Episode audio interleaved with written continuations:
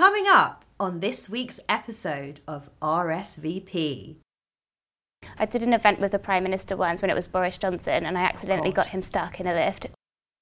Dehydrated dick, I'm getting that on a t shirt. I bought my Secret Santa a bag of kale.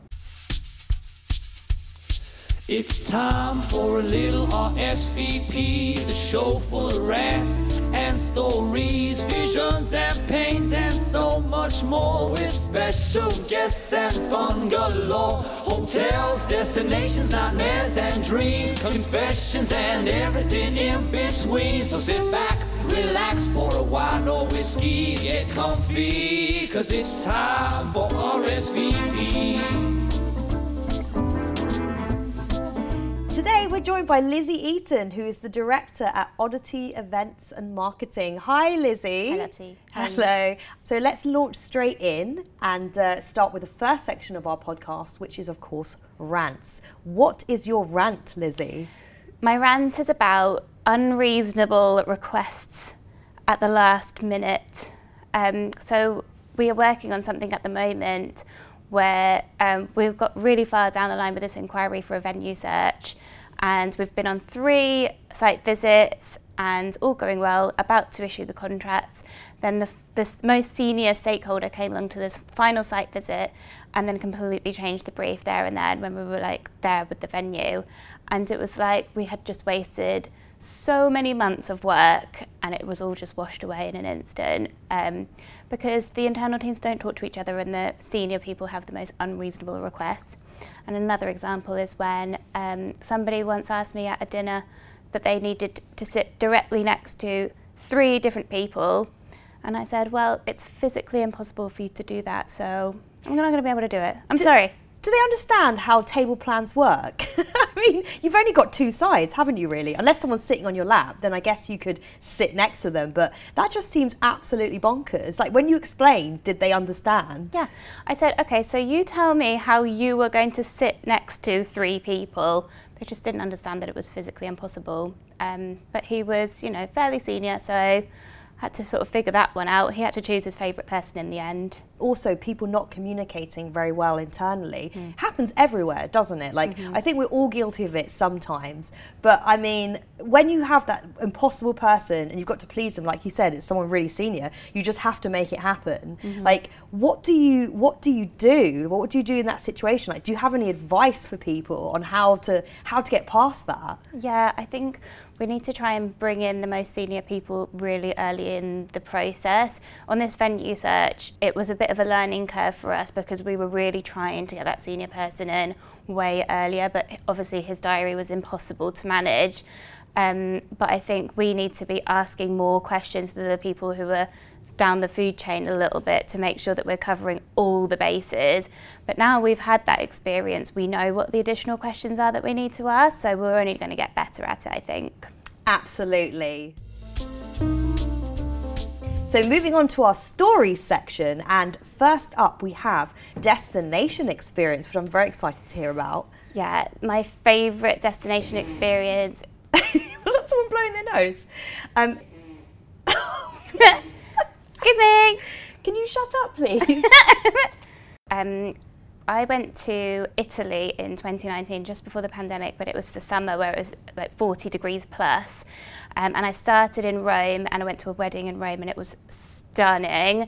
But then we travelled all the way from Rome by train down to Naples and then another train to Sorrento. And it was just the most interesting experience because seeing all these different pockets of Italy just by public transport was just so um, eye opening for me because some parts are, you know, a bit rough and ready and other parts are pretty bougie. So we were travelling through a rough and ready part to the most beautiful part of Italy in Sorrento. Um, the hotel there was incredible. Everything smelled like lemons. I just felt like I was living in a movie the whole time. Um, but then, to just add to the experience, we decided to take a day trip to Positano, which is um, you access via a coach. But if you know about um, the Amalfi Coast, it's very sort of cliffy, hilly, um, sort of very um, rugged landscape. So we had to get there via a coach with like it was like standing room only left on the coach. It was packed full of people, but we were sort of hurtling through um, the Sorrento and Positano landscape that was had a sheer drop on the side of a cliff, and I honestly thought I was going to die there and then. And when we got to Positano, I thought to myself, I live here now because I'm never getting back on that coach. We had to get the boat back, but it was just stunning, and the food was amazing, and there were cute little markets, and it's just. I, sometimes I look back on it and I think that's probably one of the best weeks of my life. I think, you know what, being stuck in Italy, if I was going to be stuck anywhere, that's where I'd like to be. I could just live my best, like, eat, pray, love life and just eat tons of pasta. I would eat all the pizza. I would eat all the spaghetti. Mm-hmm. I would love to be stuck there personally. You must have never wanted to leave. You're allowed to eat pasta and pizza every day when you're in Italy, I think. Absolutely. And you never get fat. Mm, I think the calories are free for sure. We'll deal with it later. when you come Exactly. Just worry about it later. It's okay. Your favourite hotel experience. What is it? Tell us more. So my favourite hotel in all of London is the Standard. I think it is so beautiful and quirky from the outside, and the team there is just so um, friendly and great. And I've been trying to schmooze my way into getting a free stay there for ages, and I finally got a free stay, and they upgraded me to the King of Kings suite, which is so cool, and it overlooks the um, St Pancras Renaissance Hotel, which is also cool. But it's nice to be inside a quirky hotel, looking out at another quirky hotel. And it's also where the Spice Girls filmed Wannabe. Like, you know, the iconic steps in there? So you're Yep. literally opposite a place that housed the Spice Girls Exactly. at one time, which is bloody awesome. Especially for me, like being a 90s child, I'm like, oh my God, I love it so much. I loved it. And I loved that I could point at the quirky hotel from the room of the other quirky hotel. Um, and I just loved the decor and all of the, um, just the environment at the standard. I think it's so unique. Um, but yeah, I got so carried away with my stay there, and I was meant to be going for loads of meetings, but I was enjoying it so much that I completely forgot. And I think I missed about three meetings back to back um, because I was just wandering around the standard that whole day.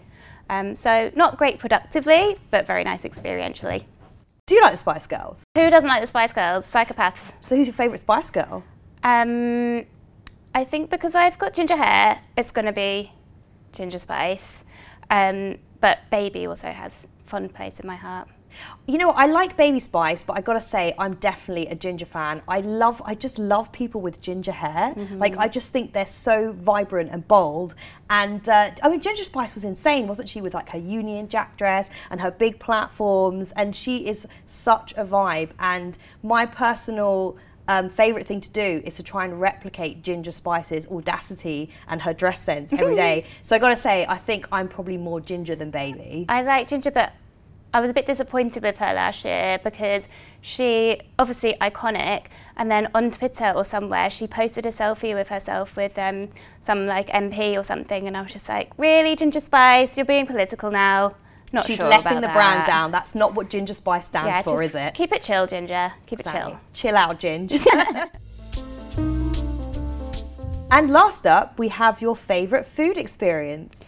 Yeah, so this might be a bit basic of me, but um, a few years ago I went to Madrid, but it was the first time I'd ever experienced one of those timeout markets, and I got so carried away because I love watching people going up to the different. Um, like the different stalls and choosing what they're going to have. And I couldn't decide so I was there for maybe like 3 hours trying all the different things. I must have spent hundreds of euros.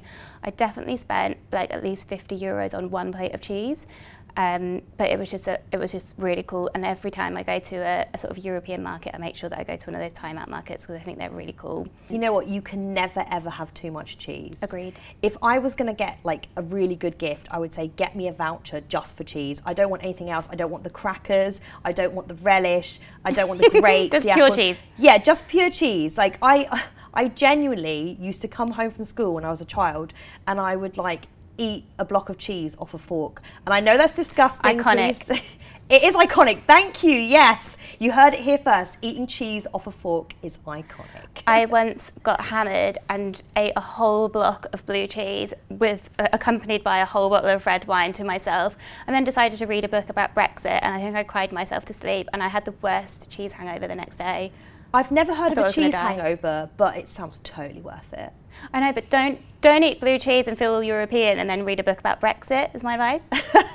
Some good advice right yeah, yeah. Number one life tip: don't eat blue cheese and read about Brexit. And now moving on to the vision section.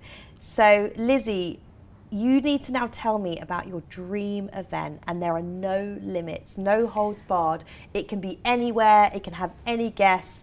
Go crazy. Okay, I'm a bit torn on this one, Lottie, because um, as you might be able to tell, my namesake of my business is Oddity. So Space Oddity, I absolutely idolise David Bowie, and when he died, people were texting me as if I'd lost like a parent or something. It was a big deal for me. So if I could do any event, he would be involved in some way. Um, but what I really love about my job at the moment is that we, we are able to sort of pick and choose some of the events that we do, and we work with some really cool clients, and we specialise in um, like events that have like a political audience or drive social change or influence public policy. So my dream event would be something that would really impact um, sort of like wider society or like changing some kind of policy for the better. Um, so working with something like um, I don't know, street children or something like that, that would be really, really impactful. Um, that's my dream. I did an event with the Prime Minister once when it was Boris Johnson, and I accidentally God. got him stuck in a lift. Um, so, um, need to be a bit more mindful of the risks. But yeah, something that was super high profile, but would like change policy in some way. Okay, I need to ask the important question, which I'm sure a lot of the listeners will also want to know. Was there no way that you could have kept him stuck in that lift forever? I really tried, Lottie, um, but the security guards were not that fond of me. By, by the time we'd been in there for 10 minutes, I thought I was going to lose my life. I wonder if it's like that time where, do you remember when he just like got into a fridge? yeah, I, I think we need to remember that and like people don't talk about that enough how Boris Johnson literally got into a fridge. Yeah, maybe he found a way to get stuck in the lift with me so that he could avoid going and doing the job that I needed him to do. Classic, textbook Boris. I mean, to be honest, knowing how many illegitimate children he's got, I would probably guess that there was another reason he was trying to get stuck in the lift with you. But let's move. No. we're vomiting here, guys. Just so you know, we're vomiting. We're dry heaving. Not a fan of Bojo. Moving swiftly on from that. so, our final section, P for pain. um, people often get quite nervous about this because they're like, oh my God, what's that going to be? The good news is it's not your pain, it's someone else's. Brilliant. So, I'm going to read you out an anonymous uh, event planner confession, and you're going to react to it. Dear Charlotte, I am fully aware that what I'm about to tell you makes me a terrible person, but I'm hoping you'll forgive me. I won't. I won't forgive this person. December is always a hectic month in our industry. Almost every day there is a Christmas party or networking event. And with that, in my case, that means a lot of alcohol being consumed. So far I'm not really shocked. Seems seems legitimate. Yeah. Now, I am aware that lots of people like to blame their actions on being drunk, in air quotes, but I promise I wouldn't have repeated this behaviour if I was sober. What's your thoughts on that? I, I feel like when people blame stuff on them being drunk, it's so disingenuous because it's like you're just being your true self. But That's my opinion. In the rawest version. You Like, this is going to happen if, you know, uh, eventually. Yeah, exactly. It's like unfiltered you. Like anything dickish that you do, you are you are that dickish. It's just that you just don't have that social filter anymore. Exactly. You're a dick, but also dehydrated. I love that dehydrated dick. I'm getting that on a t-shirt. That's going to be my excuse. So, I was at one of these industry Christmas events, and as it got later into the evening, a smaller group of us kicked on to another bar. A few cocktails later, and the numbers began to dwindle. In fact, the whole bar was almost empty.